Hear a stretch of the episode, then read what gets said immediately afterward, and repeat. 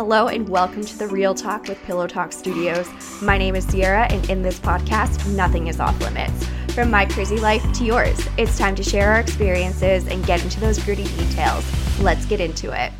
Hello and welcome to the Real Talk with Pillow Talk Studios. Today we have one of our 2023-2024 brand ambassadors. We have Andrea here, and we're going to be going over her life story up until now. So from growing up in Cape Town, moving to Canada, finding a whole new lifestyle, and to current day, we're going to dive right in. So we're going to start from the beginning, all the way back to your childhood. you grew up in a completely different country and with very different beliefs and a different lifestyle than you currently do. So, do you mind expanding on this? Yeah, I grew up in uh, Cape Town, South Africa, and in a very religious household. My entire family was Anglican. If you know anything about that, they're like not as strict as Catholic, but still super strict. Mm-hmm. We grew up attending church every weekend. We'd always see like family there, and my uncles and cousins were involved in the church. So it was like a huge part of like my childhood and growing up. In a positive way or it was then. I even went to like a private school and we had like religion classes and stuff. So it was very much all encompassing in my life, I guess. Yeah, and it was just the norm and you didn't know any different, yeah. right? There was one thing in your household that was never talked about can you share about this? Definitely. So, sex and like puberty were never talked about in my household. It was very much taboo. Obviously, when you're growing up in like such a religious upbringing, even in school, we didn't really have sexual health in uh, biology classes or whatever. Mm-hmm. And it was funny because I remember it was like Y2K. Just a little while and, ago. Yeah. and we were over at my uncle's house and we were having this huge barbecue because, of course, everybody thought it was like the end of the world. And I remember. yeah.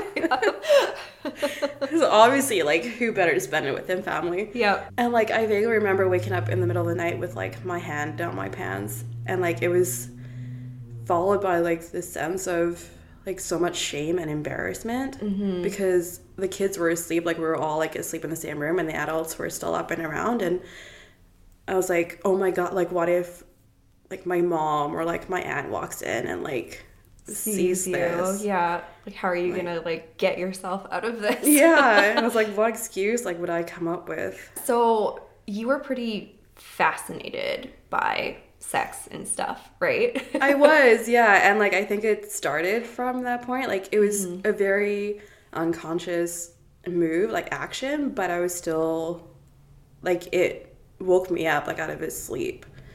That's a really good way of putting it. Yeah. you had one little note for me on the info sheet that you gave me before the podcast, and it talked a little bit about periods too. So I wouldn't mind talking about that because I feel like it's something that still isn't talked about enough, and mm-hmm. I feel mm-hmm. like we need to more. So yeah, I feel like there's still this whole like stigma and shame around periods when it's so very natural. It's a normal human bodily function. function. Yeah. um, but yeah, growing up, uh, there was like one talk about puberty, and it was, hey, you're coming up to that age. You might notice like it's Oops. you're not yeah, you're not dying. Yeah. and it was like and that was it. There right. was no like your hormones might be changing. You might like experience like these mood swings cuz and you're going into teenagehood too, so it's all so much and so overwhelming and there was no like conversation around that mm-hmm. and because of like the shame and the stigma around periods, it was like I couldn't talk to anybody mm-hmm. about it, and I always had, had to hide it from my family when like it was that time of month, and like mm-hmm. bury it right like at the bottom of the garbage can, and it was like. I would constantly be checking like throughout the day, like going to the bathroom and like checking my pants and making sure there was no or like anything. Anything. Yeah. Even in school. Like it was if boys found out you had your period, you were like this bad like made fun of yeah. too. Yeah, for a perfectly human function. Right? Yeah. Yeah. and I still feel like it is that way to an extent. Like with my friends and stuff, we definitely talk about it. Like some of my friends will text me one day and be like, I'm dying. I'm on my period. And I'm like, I know what you mean. Like, I right? 100% understand it.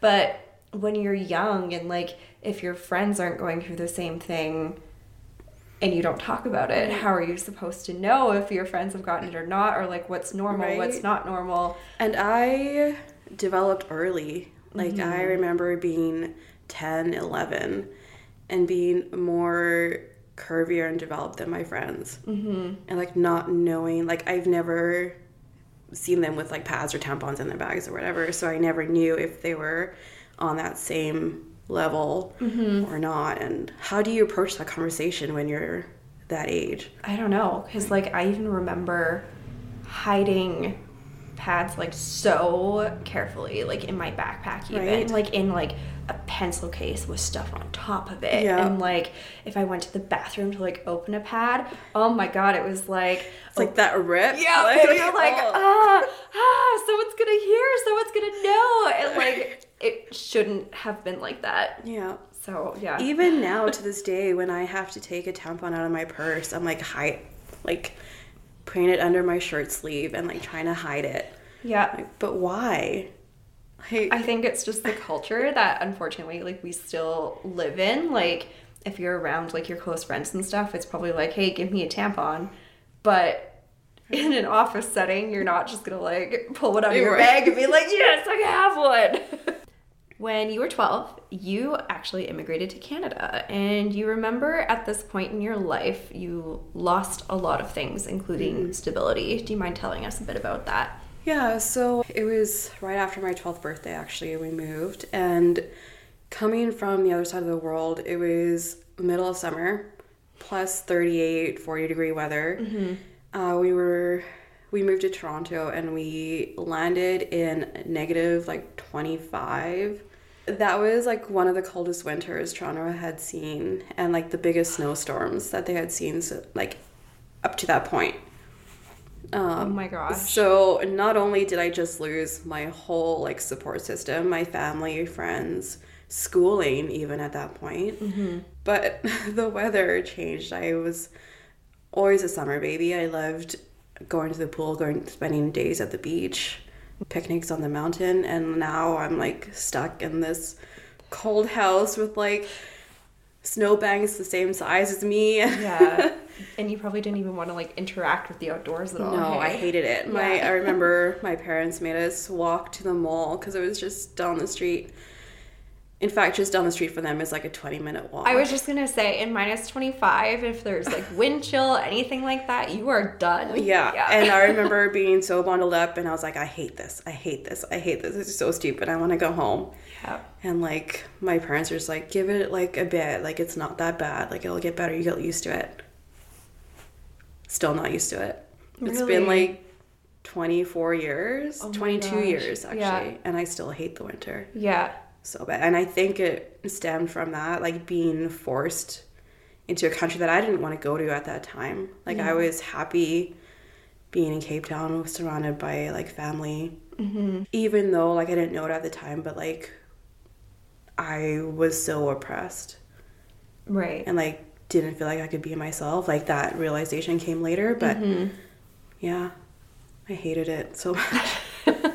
Did things like when did you start feeling a little bit more at home? Like, did you ever feel at home in Toronto or not really?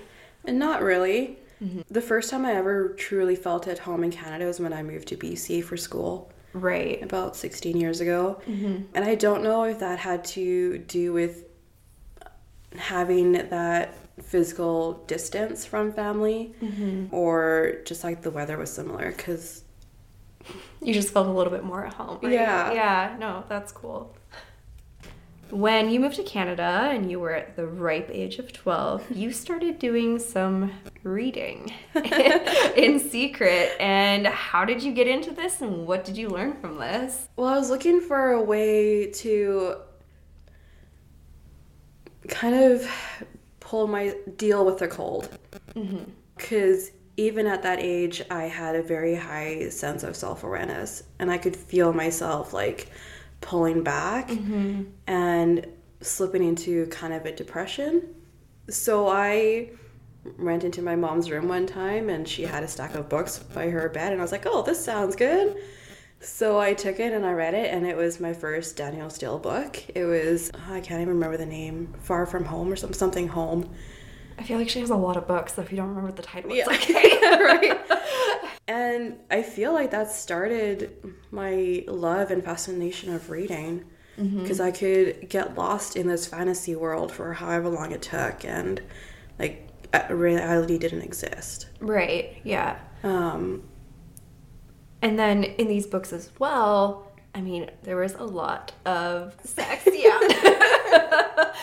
and again, this kind of goes into your already fascination with it. Right. Yeah. So did it kind of like, I mean, awaken your imagination a little bit more? It did. Yeah. And the funny thing is, is that I'm just really remembering now between that period of Y2K and moving to Toronto, I pushed those sort those thoughts from my mind so hard that I kind of just forgot.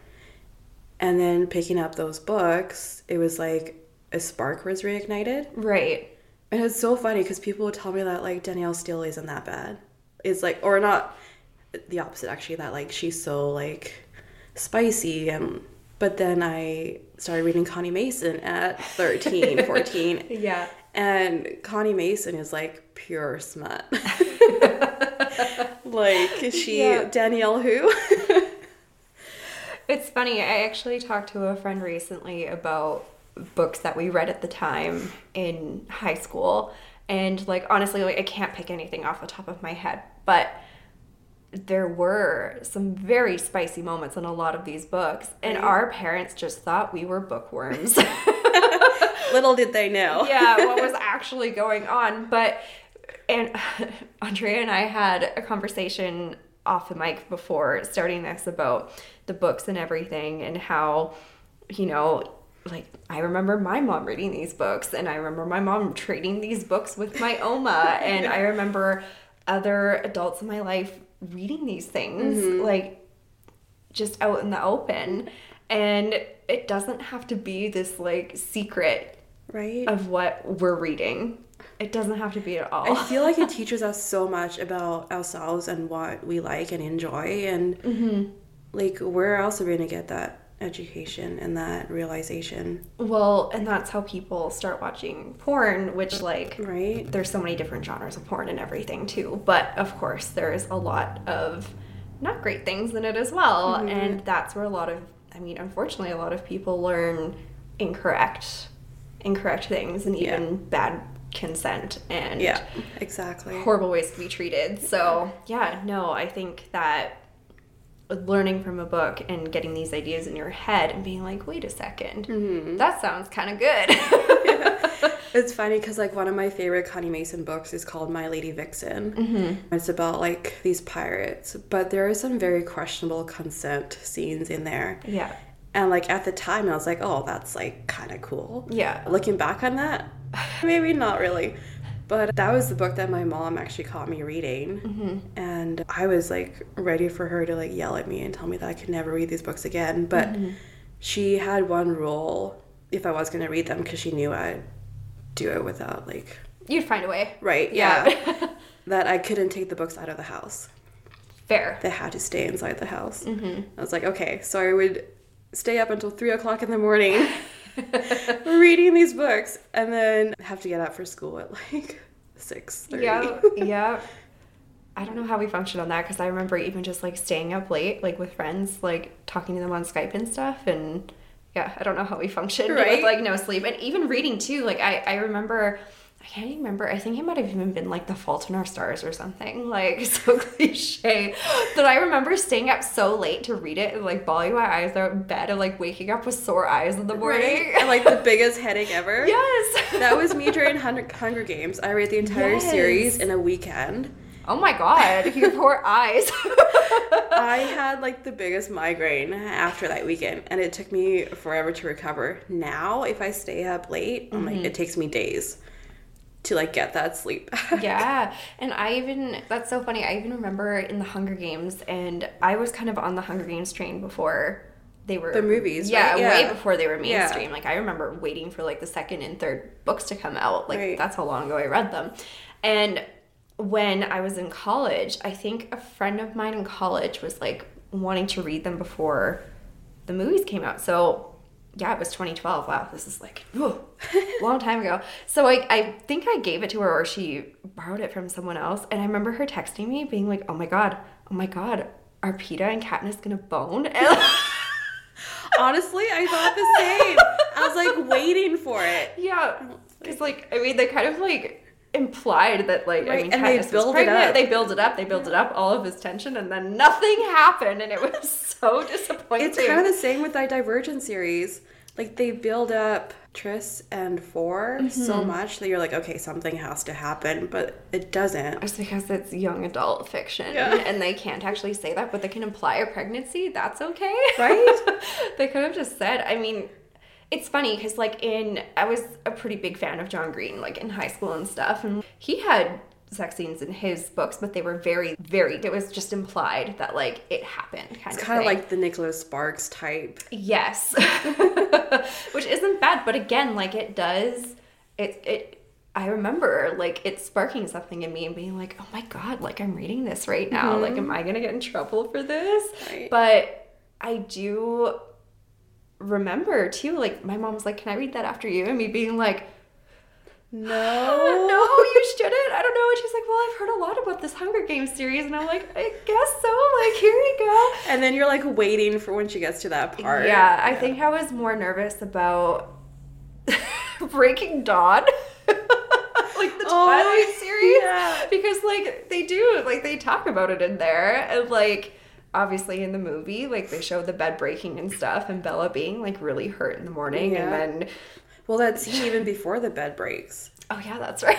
Like it was very artistically done and very Yeah. well done. I was yeah very nervous, and I think my mom and I yeah we totally did. We went to the movie together, and I was like, oh my god, I have to watch this with her. My mom. so embarrassed, but it shouldn't be. right. It really shouldn't be, and I don't know how all of that stuff is being brought up with like kids these days, but I hope it's a little bit more open Right. than what we had rather than like we all just read the same things and never talk about it. I feel like this huge thing of like shame and reading those books and those scenes, like it does like spark something. Like you do get like a little bit turned on, or like Mm-hmm. you know you're wondering, hey, that sounds good. I might want to try that one day. And society still like yes, sex sells, but like talking about it Is with your friend, yeah, Yeah, and it shouldn't be. no, At this point as well, your family was kind of laying off on the going to church thing. did you feel like you were losing something or did you feel you were gaining a new freedom? I'm not quite sure. It honestly felt like indifferent. Hmm. Just kind of neutral? Yeah, Huh. because even though we weren't going every weekend like we had been, and like we're no longer like involved in the church, Mm-hmm. like lay ministers, I still have uncles who are lay ministers in the Anglican Oh, church. Oh wow. Yeah. Um, we were going like holiday Christians. Yeah. So Christmas and Easter. Easter, yeah, the twice a year. Um, Make your appearance and, and run. yeah, right. Shake hands with the right people. Yes. um, yeah, so it didn't really feel all that different, even though like it wasn't super strict mm-hmm. um, anymore. And I think maybe my dad had helped with that because like he would be the one that would decide if we were going to church that weekend or not.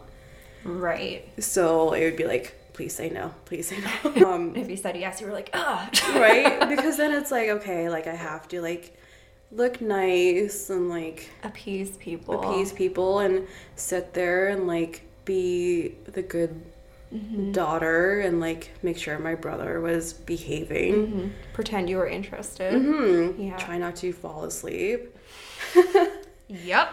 Yeah, and it was funny because like even though we're only twice a year church people, my parents still wanted me to go to confirmation.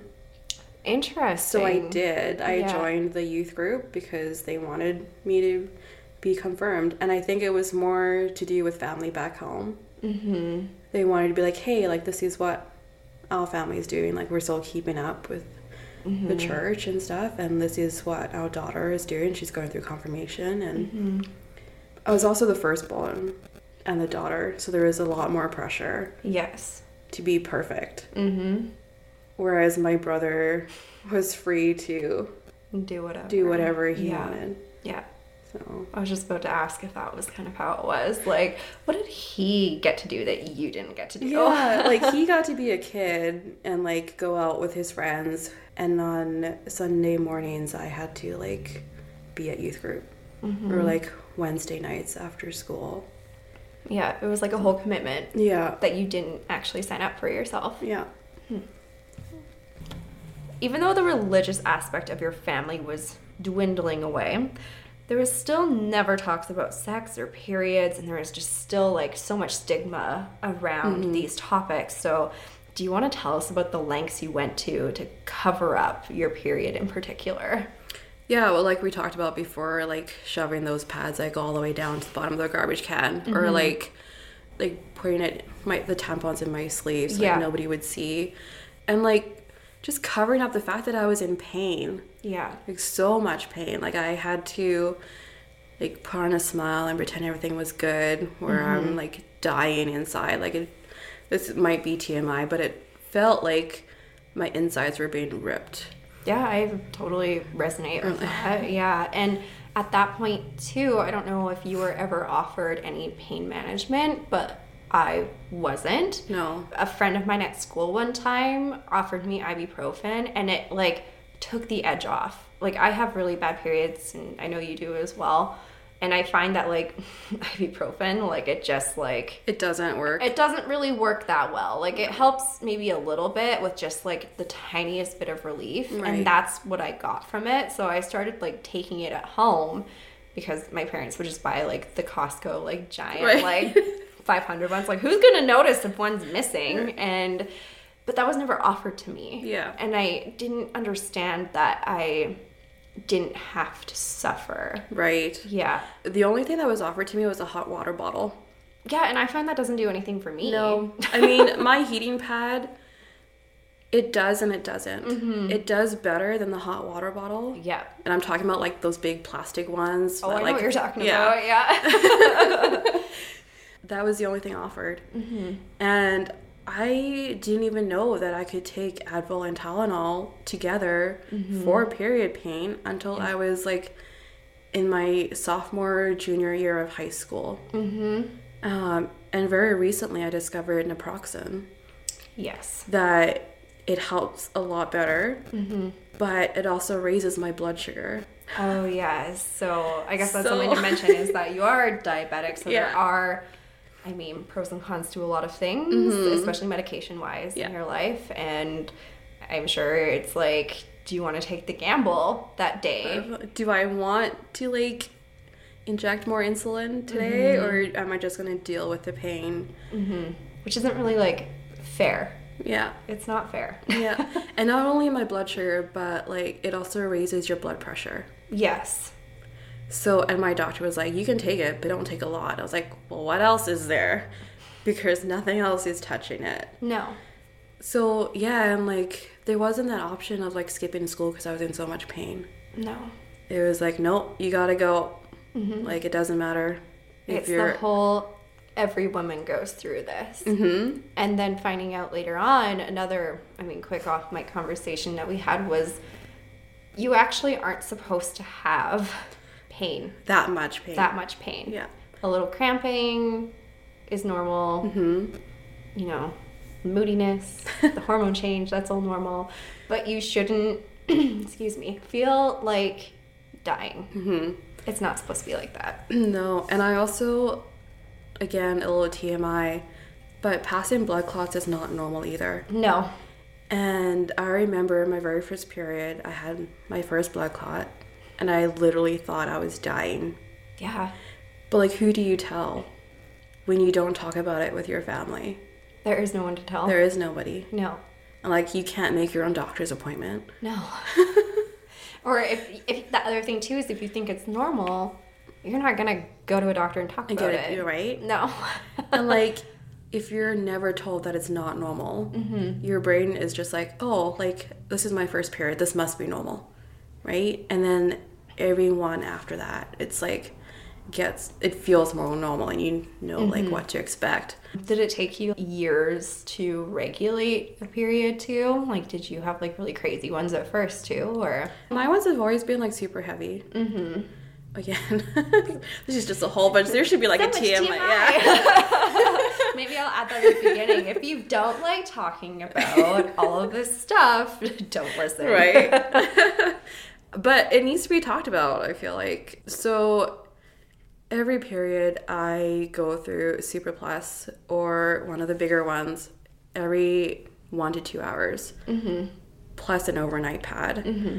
And if I don't set my alarm to change it every two hours, I will leak through everything. Yeah. And again, that is not normal. no, you shouldn't feel like you're literally bleeding out. Yeah.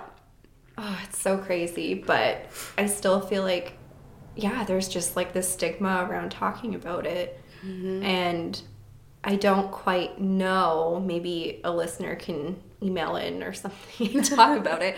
I don't quite know what the steps are. Like, are the steps to be taken with us? Like, I, I know that part of it is us talking about it right now, and I mm-hmm. think it's really important, even just on social media. And if you're a member of the Facebook group or if you identify as female and non binary or we have actually quite a few like gay males in the group as well, mm-hmm. just to talk about it in the group because I feel like there's a lot of people that could really learn a lot from just like one person talking about their right. experiences. Yeah. But I also feel it starts with us as parents. Yes. Like our generation, like we had to hide and cover up so much. Mm-hmm. And I feel like if we continue that, we're doing our kids such a disservice. Yeah, absolutely. Because, like, if we don't teach them, they're going to learn from their friends. Mm-hmm. And where do their friends get that information from? The internet. Probably. Porn sites. yep. Yeah. Like, I just saw a Reddit post a couple weeks ago, and it was basically about a woman whose niece stayed over at her house and she noticed after she got up in the morning that there was bet, uh, sorry blood on the sheet mm-hmm. and she mentioned to her mom like hey like so and so i don't know if like you know she has her period or whatever but she bled onto the sheet and it was quite significant like you need to talk to her about it and the mom got really mad about it and the comments were so 50-50 about is she the asshole for telling her sister that her niece got her period and it looked like it was pretty bad. Yeah. And other people were like, you shouldn't have said anything. And I wish that looking back at my, you know, 11, 12, 13 year old self, that I knew what was normal and what wasn't normal. Mm-hmm. And I wish that somebody would have helped with that. And I'm not blaming my parents at all for not talking about it right. because it's what they knew. Yeah, what they were growing up with. And, yeah. Yeah. But I I just feel like now is the time to to correct that. To correct it and make it more normal. So early we touched a little bit about development and you developed a lot faster than a lot of your classmates and I mean in ways I did too. So I can definitely resonate with that. What did you do to try to blend in to hide the boobs and the butt? I wore a lot of sweaters. Mm-hmm even in high school, I middle of summer, I'd be in a sweater. And like I tied a lot of sweaters around my waist to hide my butt. But the thing is is that when you develop so early, I was I can't remember if I was like 10 or 11 when I mm-hmm. went from nothing to having like double D's. and there are no shirts when you're that age that are big boob friendly. They're all made for I don't know how to say that. like normal. What is normal size? I feel like a lot of people, we're not that different in age. You were probably put in business casual when you were like 12, hey? Yep. Yeah. I remember, I think I was probably 12 when this started happening, and I, I, I love these trips, but don't get me wrong, now I look back and it, it's quite funny. Um, I remember like starting to get like armpit hair and like not knowing how to like ask for a razor or something. Mm-hmm. But my Oma at that point started taking me for shopping trips for my birthday. So my birthday is in May, so we would go on these shopping trips. And I would do everything in my power to try to find something that had a bit of a sleeve. Right. So I could like try to hide the pit hair. Right. like all of these little things and like just to cover up and I wore like a t-shirt in the pool one year. My parents have a pool in their backyard and I did that to cover up the fact that I had armpit hair that I had boobs growing and I didn't like how my boobs looked in made for 12 year old bathing suits yeah. because I had the little nubbins and they stuck out. Yeah. And I was embarrassed by it. I I think that's part of where my body dysmorphia started. Absolutely. Because where I would wear a, s- a t-shirt under over my swimsuit Mm-hmm. every time, even like school trips. I was always in a t-shirt I was over in my, my own backyard yeah. with friends and I didn't want to wear Mm-hmm. a regular swimsuit. And I always had this fear of like if I didn't, I would spill out. And I didn't want to start shopping in the adult section because then you're like that's even more taboo, right? Like Yeah. you're a 12 year old kid buying an adult swimsuit. Why? And then you're kind of seen as, oh, you want to be more sexual. Well, no. Like, I just want to feel comfortable. Mm-hmm. You just want something that fits your body. I feel like that's a lot, like, where that stemmed from. Mm-hmm. No, I completely feel you there. And I also remember with those shopping trips, my Oma being like, okay, and now we're gonna go to the Bay and then we're gonna go to Tabi. And Tabi was like, Like the older Yes! style. Yeah. my goodness. My aunt would buy me sweaters from there, and I'd be like, do I have to? I know, I know. And I remember I got a pair of like jean capris there, and they were okay because they were just like regular denim jean capris and they fit. And I remember it was me, my Oma, and a bunch of other like 60 something year old women. and here I am, 12 years old, just being like, what do you mean? Like, I have to shop here Right. and buy these things. And like, thank God they had a couple things that fit me, but a lot of it was it was like granny clothes and Yeah. business casual. Yeah. And there's like a whole side of TikTok of like your parents didn't know how to dress you when you were developing young, and so they put you into business Clothes. casual. Yeah. And then you're like hoping that none of your classmates walk by and like see you in the store. it was a different time. Nightmares. In the 2000s, you discovered some online chat rooms and instant messengers. What was your teenage self doing on these platforms? I honestly don't know. Looking back at it, I was like, how did I end up on this? Yeah, probably a, a curious Google search. Or maybe you know, it was like MSN and AOL back Okay, then, and yeah. like I think it popped up with like different like chat room suggestions. Sexy singles near you. yeah. So like I think I clicked on it one day and I was like, mm-hmm. oh, this is interesting. And Yeah.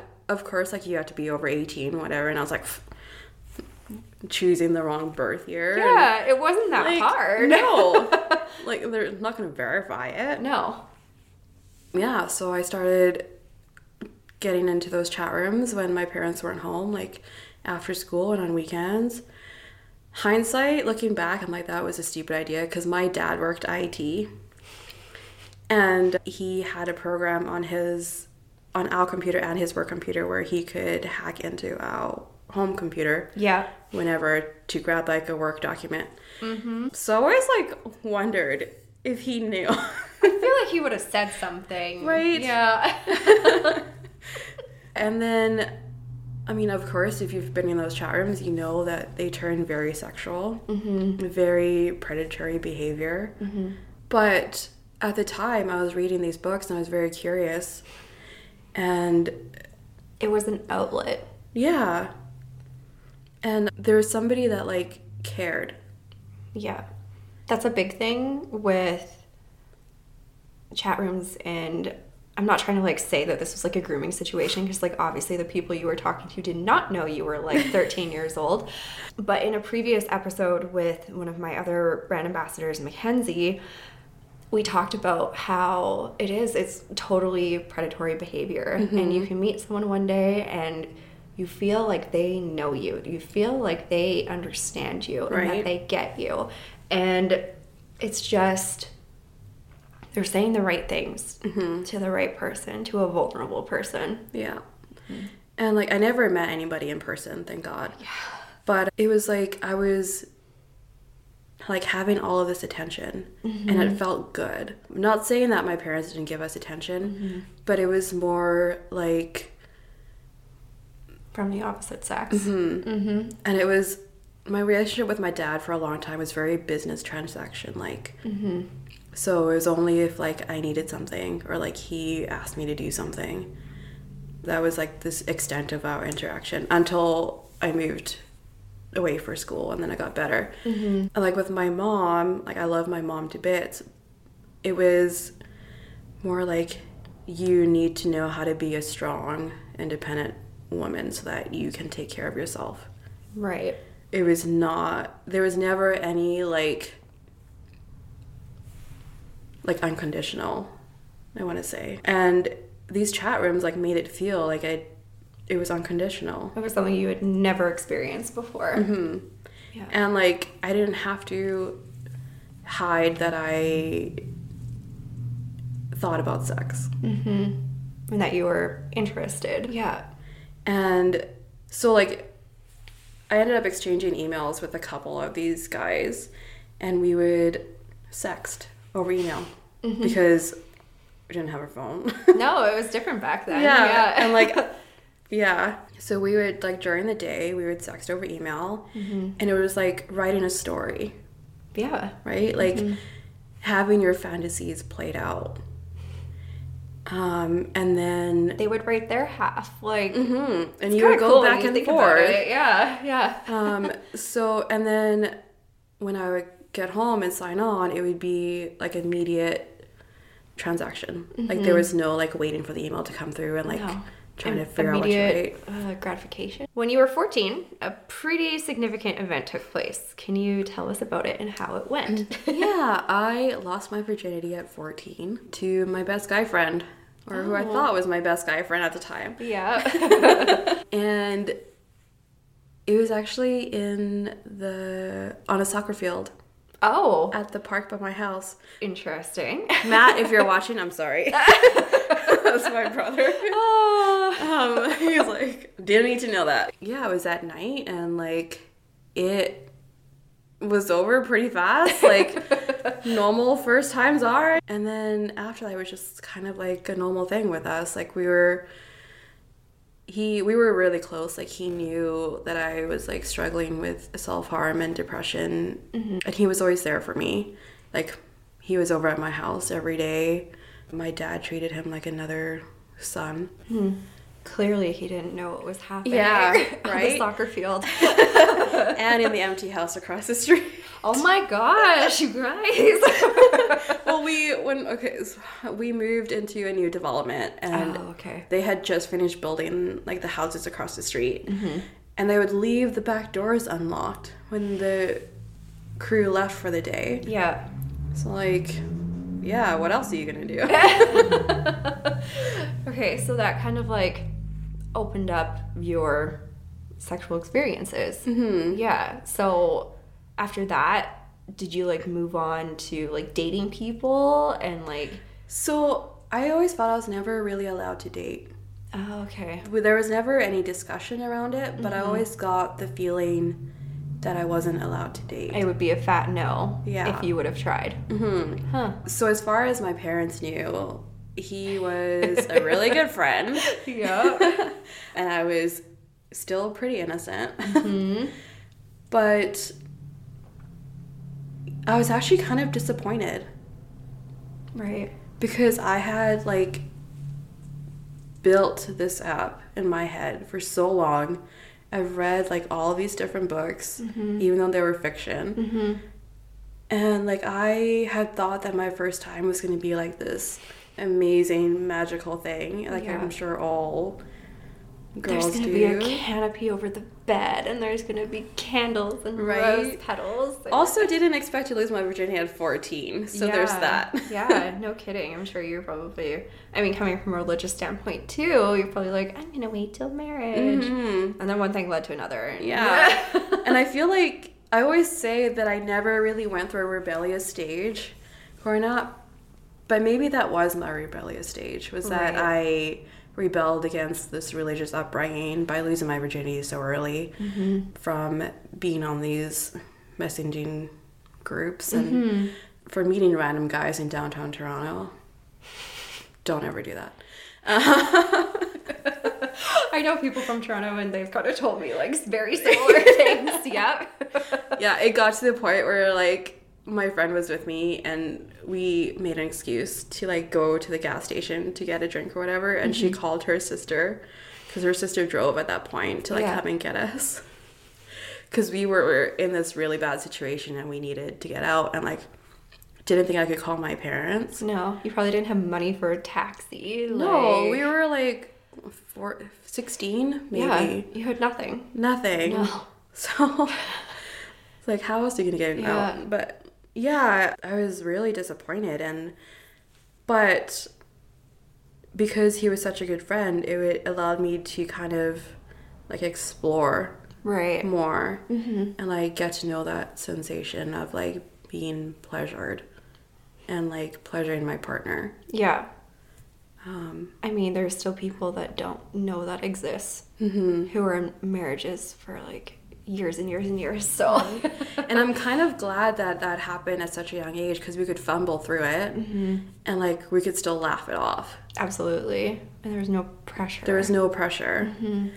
Really did suck. And I like the first time I realized that people aren't really who they say they are is when I asked him, like, well, I told him, like, I either wanted this to, like, you only see me and, like, we actually make this official, or, like, I don't want to have sex with you anymore and we go back to being friends. Yeah. And I never heard from him again. Oh my gosh. So like he like I opened my heart to this guy. Like he Yeah. knew my struggles. He was there for me. He Mm-hmm. actually saved my life a couple times. And then to have this cut off. He broke your heart in a way Yeah. too, in a way that you weren't expecting at all. hmm But again, like he was my first, right? Yeah, And I feel like we're all very attached to our first. absolutely. When you were 18, you had another big move. Where did you end up and why did you go there? I moved. I actually got accepted to UBCO, so I mm-hmm. moved to Kelowna when I was 18. Yeah, my mom jokes about it to this day. She's like, I sent you there for four years, and it's been 16 years this year. and you never came and I never went back. Yeah. yeah, no, I enjoy Kelowna. I think it most closely represents Cape Town. Oh, interesting. Weather-wise. Weather-wise, Yeah. uh, it's very mild winters, very hot summers. The only thing is that it's small Yes. compared to what I was used to. Yeah. I came from Toronto. I'd be downtown like every weekend. Mm-hmm. I'd meet my dad there on his lunch break someday if I got off school early. Mm-hmm. Here, there's really not much. it's grown a lot Yeah. since you moved here, obviously. And like even I remember as a teen, like growing up in Vernon and even when my husband and I got together, I think I was 19. Yeah, I would have been. I remember we went out for like hot chocolate once because that was really all there was to do. and we we did all the things. There was like we went bowling. We went for walks. We went for hot chocolate. We went to movies Right? we went for dinner. There was like five Nothing. things you could do and like a handful of restaurants we could afford at the time. And yeah, like it was, Like it, it's better now, but when Mm-hmm. I first moved here, it's very much still a retirement town. yeah, So there's like, unless you wanted to go with the movie every weekend, like, Mm-hmm. or go bowling, like you said, like there's very it was limiting. I guess you had to find a new friend group like right away. yeah, it was actually funny. So my best friend and I met the first weekend we moved here. So she moved up from White Rock and I moved from Toronto. And I was kind of dating this guy at the time. Like it was very long distance because he lived in Vancouver, mm-hmm. and him and another friend came up for a wedding one weekend. And his friend knew my best friend, and I knew him, and all four of us got together at Denny's, and we had breakfast, and that's mm-hmm. how I met her. And neither one of us talks to those two anymore, but the two of us stayed friends. Yeah, and I just kind of like clung on to her. And She's not allowed to leave me now. No, no, she's stuck for life. She's stuck for life. Now that we're on the topic of your bestie, she started dating a guy that attended a church service. Can you tell us a little bit about what happened in this time of your life? Yeah, so she was dating somebody who went to Alive at Willow Park. I'm not sure if you're familiar. No. It was like a very young adult uh, geared service. okay. And it was one of the first times that when she dragged me to it that I mm-hmm. saw a live band in Okay. a church service. Yeah. And people were standing and like enjoying themselves with worship. Yeah. I just did this hand motion. I'm sorry. Like my, the church that I went to had two services. They had a I hate saying an old person service. They did a very Like the early morning, yeah. And then they had 11 a.m. service, and it was live band that was like mixed with like teenagers and other right. like youth leaders and stuff. And this hand motion, I don't know where or why it came like where did this come from? Basically people will stand there with their palms up mm-hmm. and Or, like, like- hands up to the sky like raising the roof, but they're really trying to say that like they're they're worshiping God and like feeling Yeah, the it's like the spirit. open palm is like Yeah. you're inviting whatever. Like you're ready to accept whatever Yeah. God has for you. I am not religious anymore, but I still think like I always just remember looking over and being like, "What the heck are they doing?" Like Like- the very first service I ever went to, I was like, okay, this is a little weird. Yeah. 100%. So tell us a little bit more about the service and It took a while, but after that, I started going with her, and she became a Christian 1st mm-hmm. and then I kind of followed, mm-hmm. and then re-accepted Jesus into my life, and that's where I met a lot of my friends. Built another support group, mm-hmm. and I didn't feel so alone in a new city anymore. It was refreshing probably. Yeah. Yeah. and to be myself for the first time not without any like restrictions from family or responsibilities and it was also probably not the greatest thing being so far away from family mm-hmm. because i did struggle in my first two years of university i like all of a sudden had all of this freedom and i didn't have a strict schedule Right. Nobody cared if I went to school. Nobody cared if I studied Or if you went out drinking or if I went out drinking. or dancing till 5 a.m. Yeah, I get it. I get it. Yep. Yeah, like nobody cared what I prioritized my time mm-hmm. with. So I like failed my first two years of Oh, wow. university. Yeah. And yeah, I started like sleeping around more, I guess. Mm-hmm. Because I felt like such a failure. Right. And I needed something or someone to like revalidate me that Yeah. I wasn't, that I made it this far, Yeah. that like I could do it.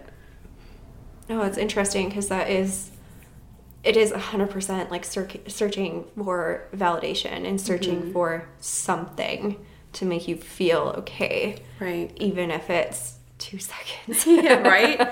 And then like it got to the point where like I wasn't I was also feeling guilty about it because I was hiding it Mm-hmm. from my friends and from my best friend. You couldn't talk about that I with a couldn't group of Christians. Whew, that would have been a hot topic. yeah. I started throwing myself more into the church Yeah. and into young adult groups. And it got to the point where we were going to like a different church every weekend. That is quite the lifestyle. Oh my gosh. We would go to one church Saturday night and then Sunday morning it would be a different church. Holy. And there was, I think, even like a Wednesday night service that we would go to. Mm-hmm.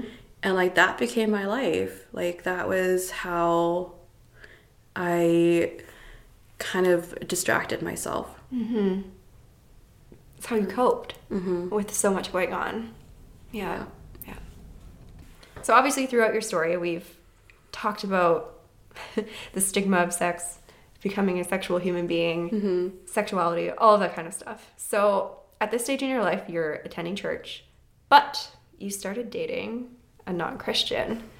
Can you tell us more in depth about this relationship and what it brought you to? So he was actually, he started off as a roommate. Oh. That's lovely. And he had a girlfriend when Oops. we were living together. Then, like, they broke up, but we, like, all three of us were still living together. And then mm-hmm. we realized that we had a lot in common and we started hooking up mm-hmm. and then dating. Found out later that he was still dating her. Oh. During this whole thing. Rough. yeah. So, but I mean, now I'm kind of grateful mm-hmm. for how he came into my life and like that he was in my life. Back then, it was it sucked. It's a lot to go through. It sucked a lot because yeah. I we were always in this back and forth and I had lost some friends because they because he was a non-Christian mm-hmm. and they didn't like that we were going back and forth of being together and not being together. Mm-hmm. But he was also the one that introduced me to BDSM and kink. Mm-hmm. And another part of myself that um, I didn't realize was there. Mm-hmm. Um, there's a lot of freedom in like BDSM. It's also like you have to be able to like let go of that control. Yeah. Which is so hard. yes, I have a lot of friends that are into the whole community in mm-hmm. the Okanagan, BC, whatever. I know that there's dungeons around here. I know that there is meetups. I know that mm-hmm. there is meetups for people play, which mm-hmm. is not even anything like actually no sex happening. Nope. They just like whip each other. Yeah. it's just it's like playing out like acting out a scene. There's so much like it's therapy. It can be a form yeah. of therapy if you're willing to let go of that control, mm-hmm. which a lot of it's hard for a lot of people. Mm-hmm. And again, it's taboo. It's very taboo. Yeah. And some people won't be nice about it if you tell them about it. Yes. It's a part that I feel like I still have to hide, especially like dating now mm-hmm. and getting to know somebody new because there's a lot of stigma around it because it is seen as abusive. A lot of people have hid behind the BDSM and kink label and just been abusive. Absolutely. Yeah. Um, and of course, like going back to porn and stuff too, you don't see the partners asking each other, is this okay? Mm-hmm. They don't see them planning it out beforehand. Yep. They don't see any of that stuff. You don't see the before and after. No. You don't see the aftercare. No. After. Or the discussion of safe words. I was just about to say that. There's or... no one screaming pineapple halfway. Through. Yeah. There's a lot of conversation that goes into a scene before the scene actually happens. And you don't see any of that. No. And again, like at this point, you're with this non Christian and you're still having some Christian friends at this point. You can't tell them about this. Yeah. You can't tell anyone jack shit about your life. And that's sad. Yeah. Like, you should be able to, like, you know, with your close friends and stuff, not say like what you're doing or whatever, but like to have the people around you know. Like feel safe enough yes. to have that conversation. Yeah.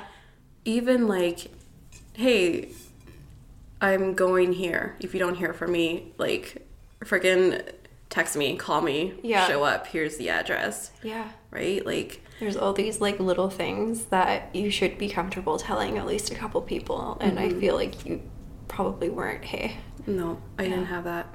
I mean, I have that now. Like, yeah, I have my best friend have had, and I have had some really good conversations, and like, she would have been there for me back then mm-hmm. if I had opened up. But again, like, we were so in this religion mm-hmm. and like going to church, and like, we were part of the church. We ran like youth, young adult groups. Yeah.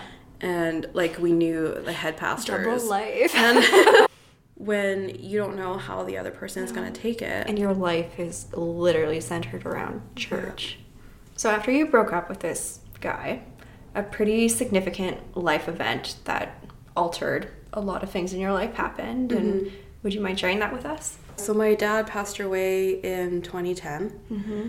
and it was so sudden. Like I was in the I was just starting final exams for the semester and my brother texted me. He's like I'm at the hospital with dad. I'll call you later.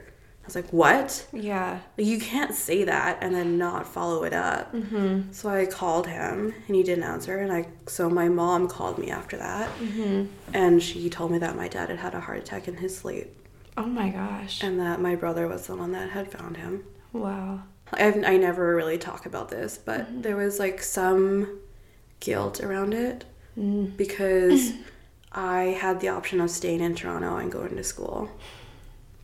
And I feel like if I had stayed, maybe it could have been prevented, which is so not true. It's just how our brains And- work. yeah. It, it sucks. It really sucks how our brains literally bully us into thinking That we could prevent it or stop it. and it's just not it's not the truth. Yeah. You know, even if it wouldn't have happened at that time, that probably would have happened at a different time. Mm-hmm. So never feel bad about it. I always have to tell people, I'm like, don't feel bad about it. My brain does the same things to me Yeah. all the time. And I'm like, what if, what if? No, you can't you live off can't. of what ifs. Yeah. I think a lot of it had to do with like my brother was still so young and he was the one that found him. Like I would rather have it been me Yeah. and me take on that trauma Yeah. and those memories And the responsibility. and the responsibility Yeah, absolutely. of that cuz he was still in high school. He was still a teenager at the time. Yeah. Of course, you go get thinking like I should be there more for my family. Mm-hmm. Like I've been so selfish. Like why did I put myself first and like choose the school I did? But my dad was actually the one that told me to do what I felt I needed to do. He knew that I wanted to pick BC over mm-hmm. the other schools, and he told me that I should. So you had his blessing, you mm-hmm. had his encouragement, and that's what should matter Right. at this point, right? Yeah. It's what you wanted, and he was happy for you to do that. I don't like. So the guilt centered with like all the anger mm-hmm. of like God taking away my dad, Yeah. and then people saying, "Oh, he's in a better place right now," How do you know? Or like, "I'm praying for you." Well, what does that do? Like, I want my dad back. Can you give me my dad back? No. And prayer is not support. Yeah. Prayer is not calling someone and being like, hey, do you want to go for coffee today? Do you want to go for lunch today? Or just, do how are you for a doing? walk? How are you doing? What do you, know? need? Yeah. I know they were trying to be helpful, Mm-hmm. and that was maybe the only way they thought that they could be. Yeah. And like, It's what they were taught to do in that situation. Is that you just pray really hard for someone and it'll get better. out. That's kind of like pushing it under the rug and hoping like Yeah. nobody lifts it up anymore. After that, I pulled away again. Mm-hmm. Cause I just couldn't. Like, how could you sit there and tell me like my dad's in a better place? A better place would be here Mm-hmm. Yeah. with his kids, like watching his kids grow up. Yeah. And passing away and he's like 90. Just, Yeah. you know, naturally. Yeah. Yeah. Fell, Exactly. fell asleep, didn't wake up, no suffering, you know? Yeah. like after he could meet his grandkids when he could like Yeah. see his children get married walk his daughter down the aisle All of these things that all of these things you didn't get because of this happening. Yeah. Like prayer doesn't bring that back. Or No. religion or believing in God. It doesn't bring any of that back. back. So you left and I guess probably feeling like pretty angsty about things with that for a while. i right? was angry i was so angry because i couldn't again i couldn't understand why people would tell me these things where like in my heart i was hurting Mm-hmm. and i was grieving and like nobody had ever lost a parent in my friend group before that not in that way No. it's Um, unfair. I saw like all of these father daughter dances or like the happy Father's Day messages. And his mm-hmm. birthday is within the same weekend as Father's Day. Every time I would see something that had to do with a father daughter or like Father's Day, I would get more angry mm-hmm. and more pissed off. Mm-hmm. And like, yeah, I just, I couldn't anymore. Like, how do you maintain this like happy facade. And like the person that you just start a new relationship with like we just got to know relationship back mm-hmm. to where it was more like father daughter and like more supportive. And like he like he was my first call when i failed my first exam. And like he was always so supportive. Mm-hmm. like, how do you move on from that? Of not i would pick up the phone after and go to call him and then realize that i can't i would just replay like i would call and just like listen to his voicemail that's a really normal thing. Yeah. A lot of people will do stuff like that or just like try to find remnants of their voice. Right? Yeah. I was so afraid that I was going to forget what he sounded like. I actually recorded his voicemail and I still have it. It's oh, on my good. computer. good. Because I'm still like, if I ever do have kids, I want them to like to at least know. know. what their grandfather sounded like. Mm-hmm. That sounds so sad. At some point after your father had passed away and you had left church and it had been a little while, your bestie thought it would be a good idea for you to try out going to a service again. Mm-hmm. And how did all of that go? It was interesting. Mm-hmm. It was my first introduction to substance use addicts. Oh. Because we went to a Teen Challenge chapel service one Wednesday morning when we both didn't have classes. Mm-hmm. And I had never been around ex addicts before. Mm-hmm. So it was very eye opening. Mm-hmm. Yeah, we went and then it kind of went a couple more times after that. And I met like some really amazing guys and they do this thing where they go to different churches Mm-hmm. Like once a month, they'll try out like one church and then they'll switch it up the next month. Christian um, mingle. literally. so, like, they started coming to the church that we considered our home church, and mm-hmm. we would see them every Sunday. We would go, if they were allowed to, we'd go out for dinner after the service because mm-hmm. it was like a Sunday night young adult service. So, back then, like, all of the churches got together and created what was known as Sports in the Park. So we would set up like a volleyball net on the grassy area, mm-hmm. and there'd be barbecues and like a community thing. A community thing. All the young adults would come. Like we would open it up to like non Christians too, because it was a way to witness to people and to um, like invite them in without it being like come to church. Yeah, exactly. Yeah, and I enjoyed it. It was very relaxed atmosphere and it wasn't very judgy. Everybody was welcome. Mm-hmm. And yeah. And that's where you met a person. A person who would later become my husband. So this relationship, like you said, turned into your husband, turned into a marriage but it had a lot of flaws and ups and downs. So, can you expand on the things that happened and how you felt during this marriage? Mm-hmm. Being like so entrenched in the church, it was everyone around me was getting married. All of my friends were getting married and having kids. Mm-hmm. And there was, for me, there was this big mentality of, well, what's wrong with me then? mm-hmm. if I'm not I'm not even interested in marriage. Like I I didn't think that I was ready, mm-hmm. but it seemed like the next natural step mm-hmm. to take in my life. I was in my mid twenties at that point. And you were probably hanging out with people that I've been married for like five years already. Yeah, well, like for a couple years, yeah, because yeah. they had all like just started getting married. It's like this pressure to date, to find the one that God has like sent to planned you. for you that was always meant to be yours. And so when we started dating, that's what I felt because I had been praying for my husband and he made the most sense. Mm-hmm. Right? Like we didn't have anything in common. So I was like, why would God bring this person into my life if mm-hmm. he wasn't meant to be my husband? And like at the time, it felt right. Mm-hmm. It felt like. And when everyone around you is telling you as well, and like, Oh, you guys just look so cute together. Yeah. What's the next step? Well, can't wait till you have babies. And I remember being on a sushi date with a friend, and they were like, "Why? Why? What about him? Like, why not him?" Yeah. And I was like, "I don't know. I don't know why not him."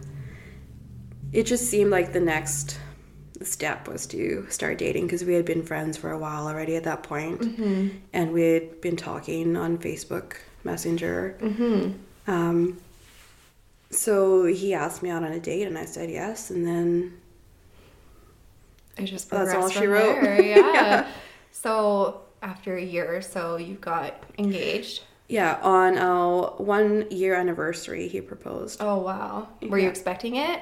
I kind of was. Yeah. We kind of rebelled a little bit, and he moved in Oh, Like, hot topic. yeah. Yeah. three or a couple months before we got engaged. Yeah. But like we were paying rent at both places, It's too expensive. and it was too expensive. yeah.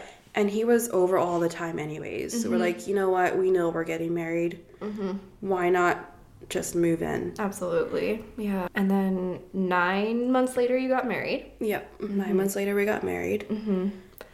and you started a whole new journey with fertility. with fertility. yeah. Yeah, a year after we got married, we decided that we wanted to start having kids. Um, Which again is like the next The next step, right? Yeah. and of course, you want to have kids because there's no other option. Why wouldn't you? No. I have always wanted kids. I just never knew I've always wanted them naturally. Right. Like, you could my adopt biological, and, and yeah. be happy. You could foster and to adopt and Right. There are so Yeah. many kids in the foster system and who are waiting for adoption. Mm-hmm. And it's so sad. But then we, like, we tried for another year Mm-hmm. to get pregnant and we couldn't. We went through all of the testing. which is a lot mentally, physically, and then I'm sure you had the people around you too being like still asking, "When are you having kids? When are you having kids? Why aren't you pregnant yet?" You guys have been married for two years now. When are you having little ones? Yeah. It's so inappropriate to ask that stuff. It drives me absolutely crazy. Yeah. Yeah. And then like you see all the pregnancy announcements on Facebook and you're like, why like am I being punished? Yeah. What did I do? Like what did I do? to deserve this? When is it my turn? Yep. So went through all the testing, found out that I don't ovulate. Hmm. And this is interesting because I've told people this and they're like, but you get a period every month.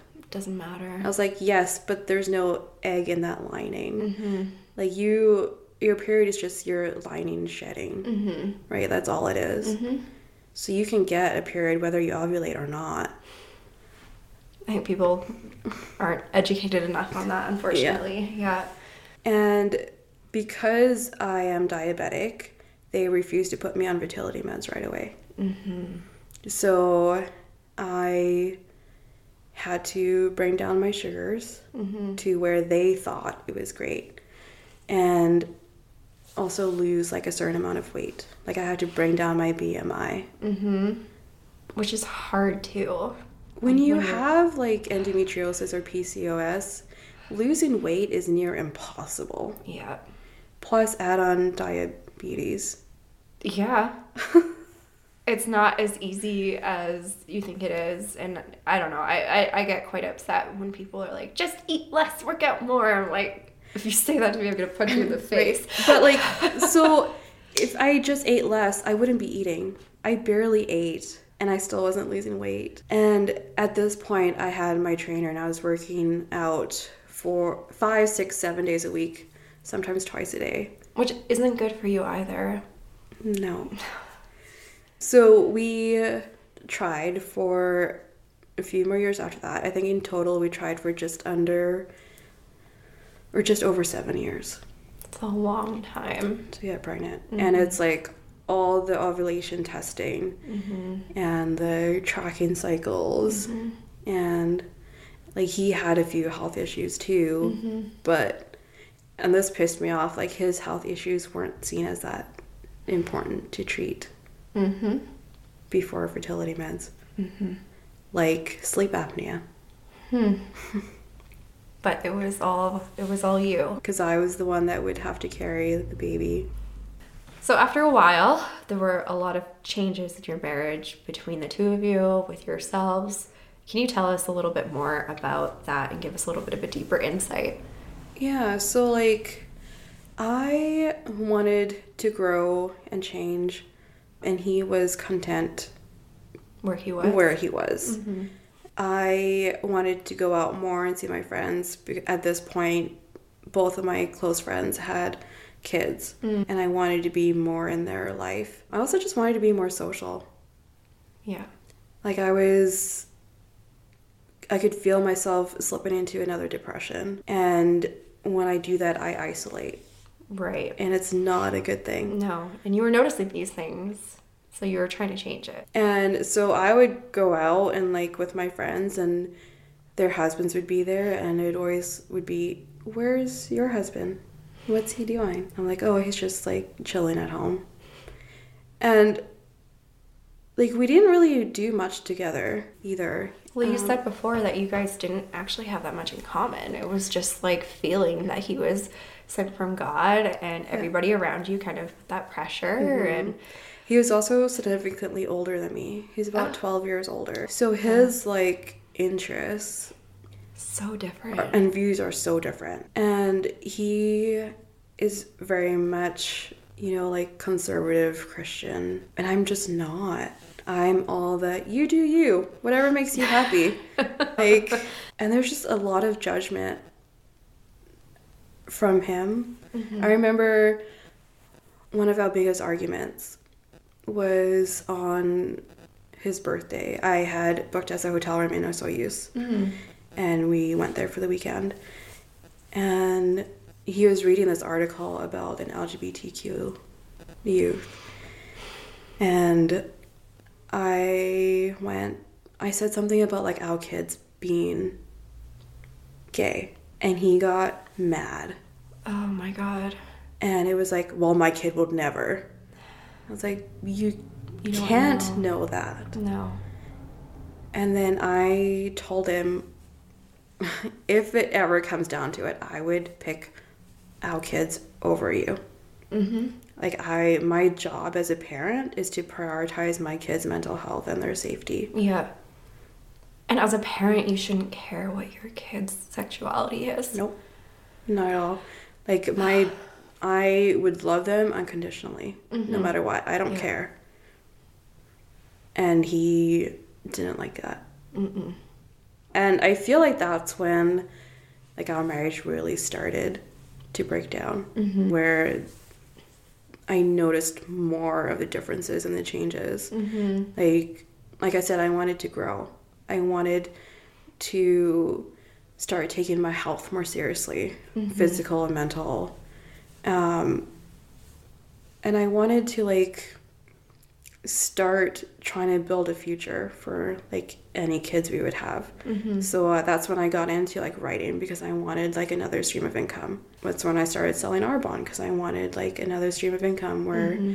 like I didn't have to worry about finances. Because mm-hmm. we like I grew up, or my brother and I grew up like not poor, but I mean, like we had like meals and like a roof Your over our head. was able to immigrate to Canada. That yeah, a lot, you know. like, but like we weren't rich, like we weren't well off. No. Like that money came from my mom's like mm-hmm. when she left her work. Mm-hmm. Um, they worked hard for what they had, mm-hmm. and you wanted to work hard for something for you. Right. Yeah. And he just wasn't at that point. He would rather sit on the couch and, and just, like just be just live day to day yeah and that was okay with him yeah and so he a couple years into our marriage he was diagnosed with sleep apnea we got him a sleep apnea machine he never used it mm. And drive me bonkers like all i wanted was for him to prioritize his health i don't know if anybody knows this but a side not a really side effect but what could happen with sleep apnea if it's not treated is you could die from a heart attack in your sleep and you've been through that i've been through that with my dad mm-hmm. i didn't want to wake up one morning to a dead husband. That's so scary. He didn't understand that. He couldn't understand that. Because to him, it was just like, oh, I wake up fine every morning. Yeah. Like a little tired, like fall asleep randomly. But the whole point of having was it a CPAP machine? Mm-hmm. The whole point of having that is to improve your life. Yep. Even though you wake up feeling okay, it doesn't mean everything's okay. Like we would go on a movie date and he would fall asleep in the theater. Oh my gosh. And not just fall asleep, but like snore. Oh no. Or like when we were at like birthday parties for friends, he would like fall asleep. Christmas. That's so embarrassing. so, at some point last year, you booked a boudoir shoot with another photographer before you knew about it. no, I know who it is, and she's great. So, so something happened when you told him about this. What went down? He got really mad that I hadn't asked him first Permission. permission. Mm. Yeah, and he also this was after I'd gotten my tattoo sleeve finished Right. or mostly finished. Mm-hmm. And I came home and it was wrapped and then he got mad because I didn't ask him or tell him that I was to go get my sleeve done. The thing is is that I had saved up for this for months. It's a beautiful sleeve, everyone. it really is.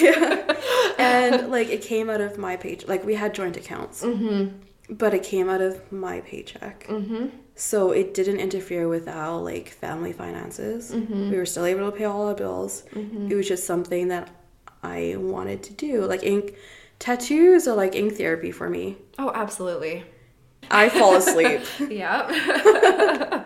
Actually, I told Chelsea this, who's another brand ambassador, mm-hmm. that I fall asleep during tattoos, and she mm-hmm. didn't believe me.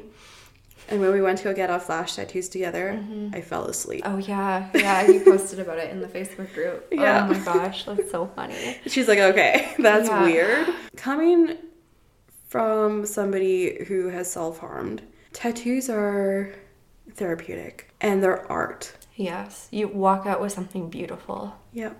Mm-hmm. Instead of scars. Yes. Yeah. No. So booking the shoot was really one of the catalysts of you leaving. The tattoo and the shoot. Yeah. And I I don't know if I'd never noticed it before mm-hmm. or I just didn't want to believe it, but he would call me names under his breath when I he thought I wasn't around or I couldn't hear mm-hmm. him. Mm-hmm. And nobody would believe me when I told them mm-hmm. that like my husband calls me these names. Mm-hmm. Um but and the, like this is jumping forward quite a bit. But the night I left, my best friend and two of my other close friends were over to help me get out, and they heard him Oh. As he walked by. And that was the first time that I felt not validated, but like that I was doing the right thing mm-hmm. and that like maybe now somebody would believe me that our marriage wasn't like what we made it out to look like. Because on the outside, we looked like we were fine.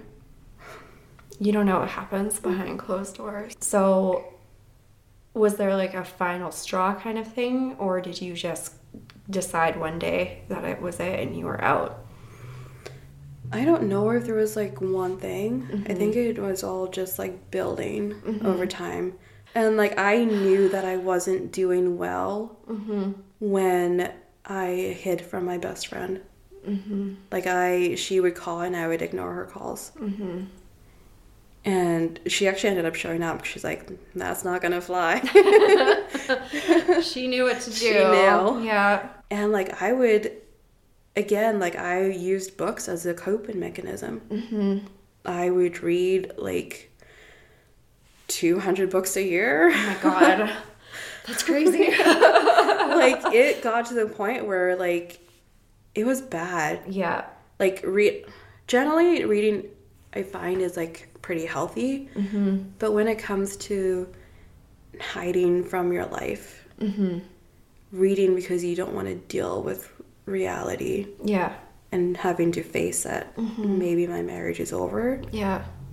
And then the one day you just Ended it. Yeah, we were.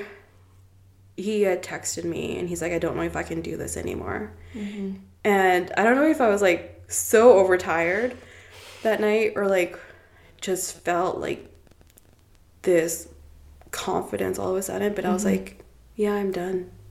Oh, you did it. Yeah, Did it feel good? it did. It was all over text. That's so crazy. But then he came home mm-hmm. and like he wanted to have a conversation, but I felt like he was talking at me, yeah, not to me. yeah.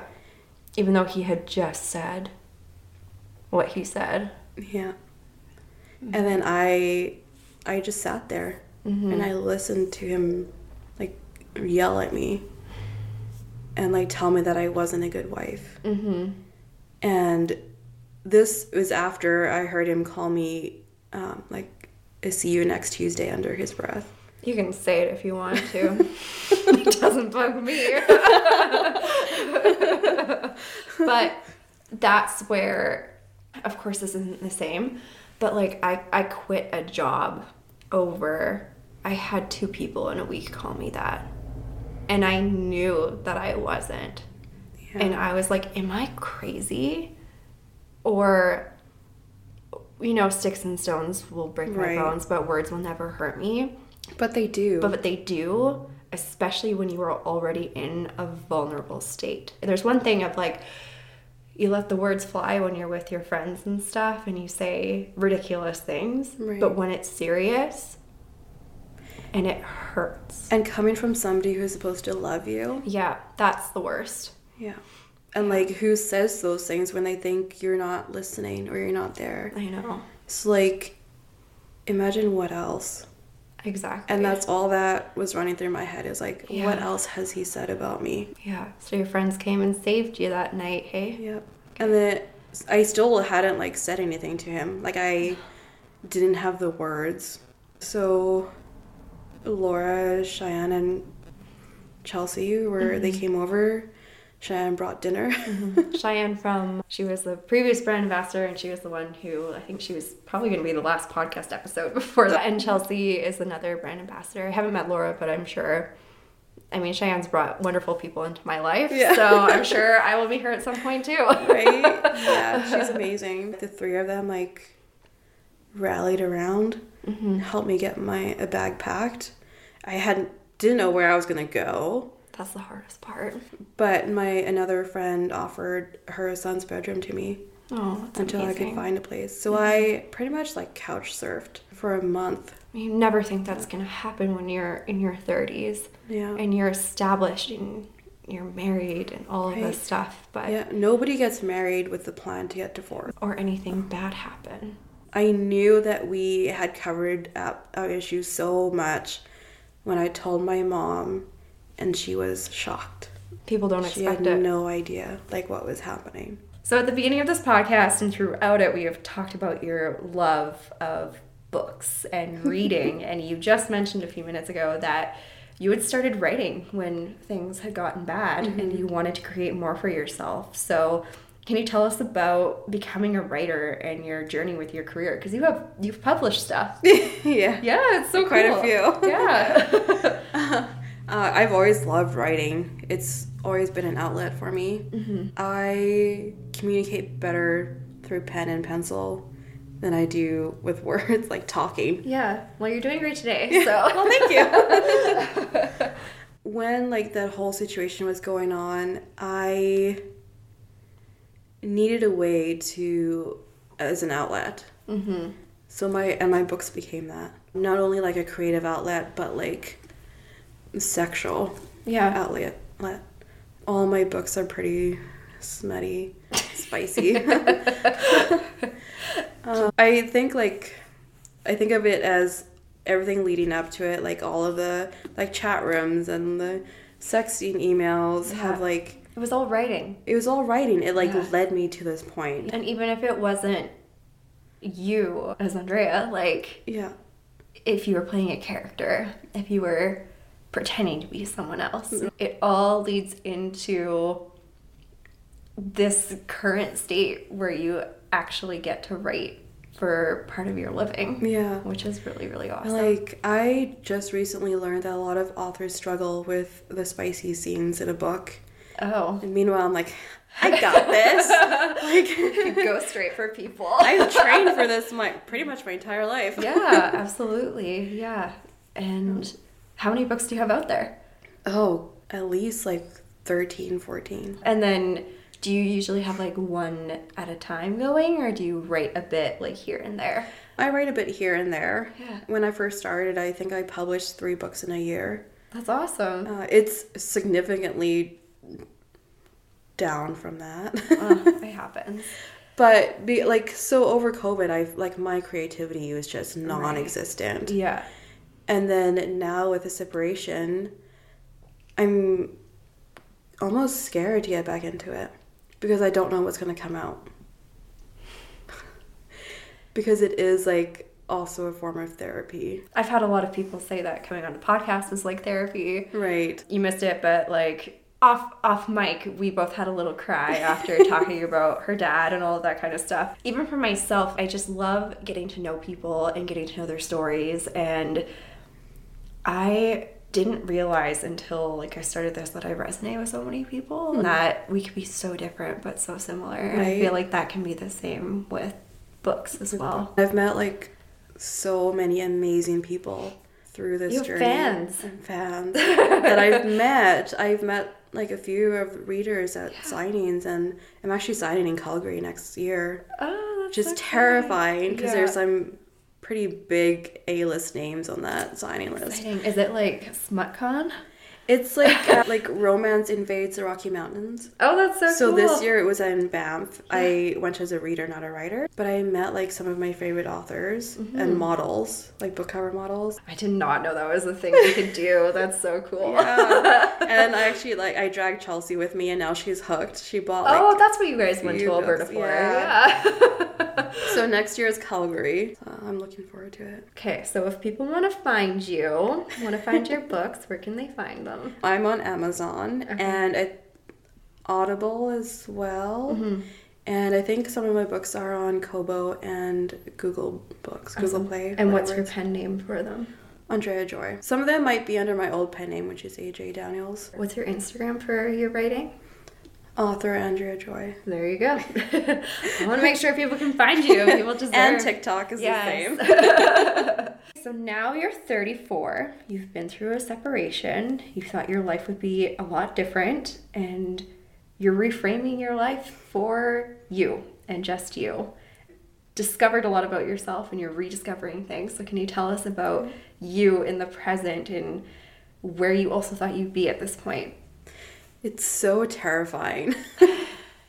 I'm sure. like yeah. having to start over at 34 Mm-hmm. and figuring out who I am again Mm-hmm. as a single person, not attached to anybody. Yeah. Um, and like I've since my separation, I've since walked away from the church again. Mm-hmm. Seems like a roller coaster, but I this time I don't think I'll ever be going back. So much has happened, and a lot of friend like Christian friends have not reached out. That happens a lot, unfortunately. Yeah, and I'm learning how to remove the toxicity Mm-hmm. from my life. People who don't add to it. But I thought my life would be a lot different. You thought you'd probably have like, I mean, you tried for seven years, so you Yeah. thought you'd probably have like a six or seven year old at this point. hmm If and we were supposed to start fertility meds next year. My glucose levels are finally at the point where they're stable. Mm-hmm. I've lost weight. Mm-hmm. And yeah, fertility meds and IUI were the next on the list for 2024. Mm-hmm.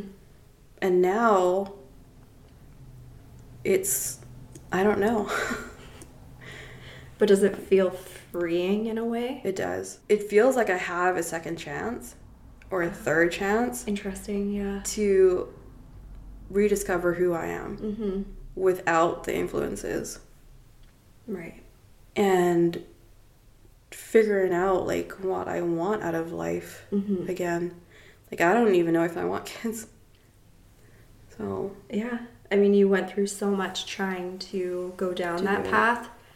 and it's traumatic. It is. I have a great career now. I just Mm-hmm. got hired on with Interior Health for next month. Woohoo! I didn't know if you got the job or not. Yeah, so surprise. exciting.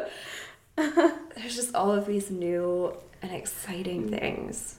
And it's for me. The thing that I first struggled with was that I didn't have to ask anybody. Oh, I didn't have to run anything by anybody Mm-hmm. or like worry how it would affect somebody else. Mm-hmm. It was, this is what I want to do, so I'm going to do it. Yeah. And the same with like my sexuality. I can rediscover BDSM again and kink Mm-hmm. Without shame. without shame Mm-hmm. and with somebody who knows what they're doing, Yeah. who's It won't shame Into- you hard for it. Yeah. And all of that. Yeah. and the community is amazing. Like the lifestyle community. yeah. They're so supportive Yeah. and protective. Like it might not be my lifestyle, but like I said before, I have a lot of friends that are in it and they're all really awesome. And I've met a lot of people through those people. Yeah. And guess what? We don't talk about that stuff because it's not my lifestyle. Right, But they're but still fine. great people. Yeah. Right? Like, Like it's not. I feel like enough. Feel like a lot of people think that oh, if you're in the lifestyle, you must like it must be your life twenty four seven. And for some people, yes, mm-hmm. that's true. But Or they're not gonna just- like rub it in your face. yeah. Or they're just like weird and freaky and like, No. why would you want to like be around these people? Honestly, the most normal looking people are probably into some kinky stuff. Oh yes. oh yes. I mean, I'm a, I'm a boudoir photographer. I've heard some shit. Like, I know people look at me and like, "You're so innocent." Like you knew. They've been so supportive, and I really appreciate that. Like I can explore and be myself. And mm-hmm. Live life for Andrea. So we've reached the end of Andrea's little timeline there.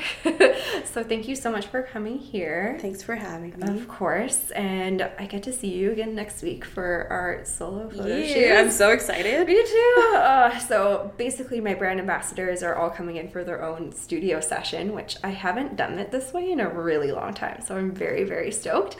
And it's gonna be so good. So you can look for her photos on my Instagram, pillowtalk.studios, and please go buy her books.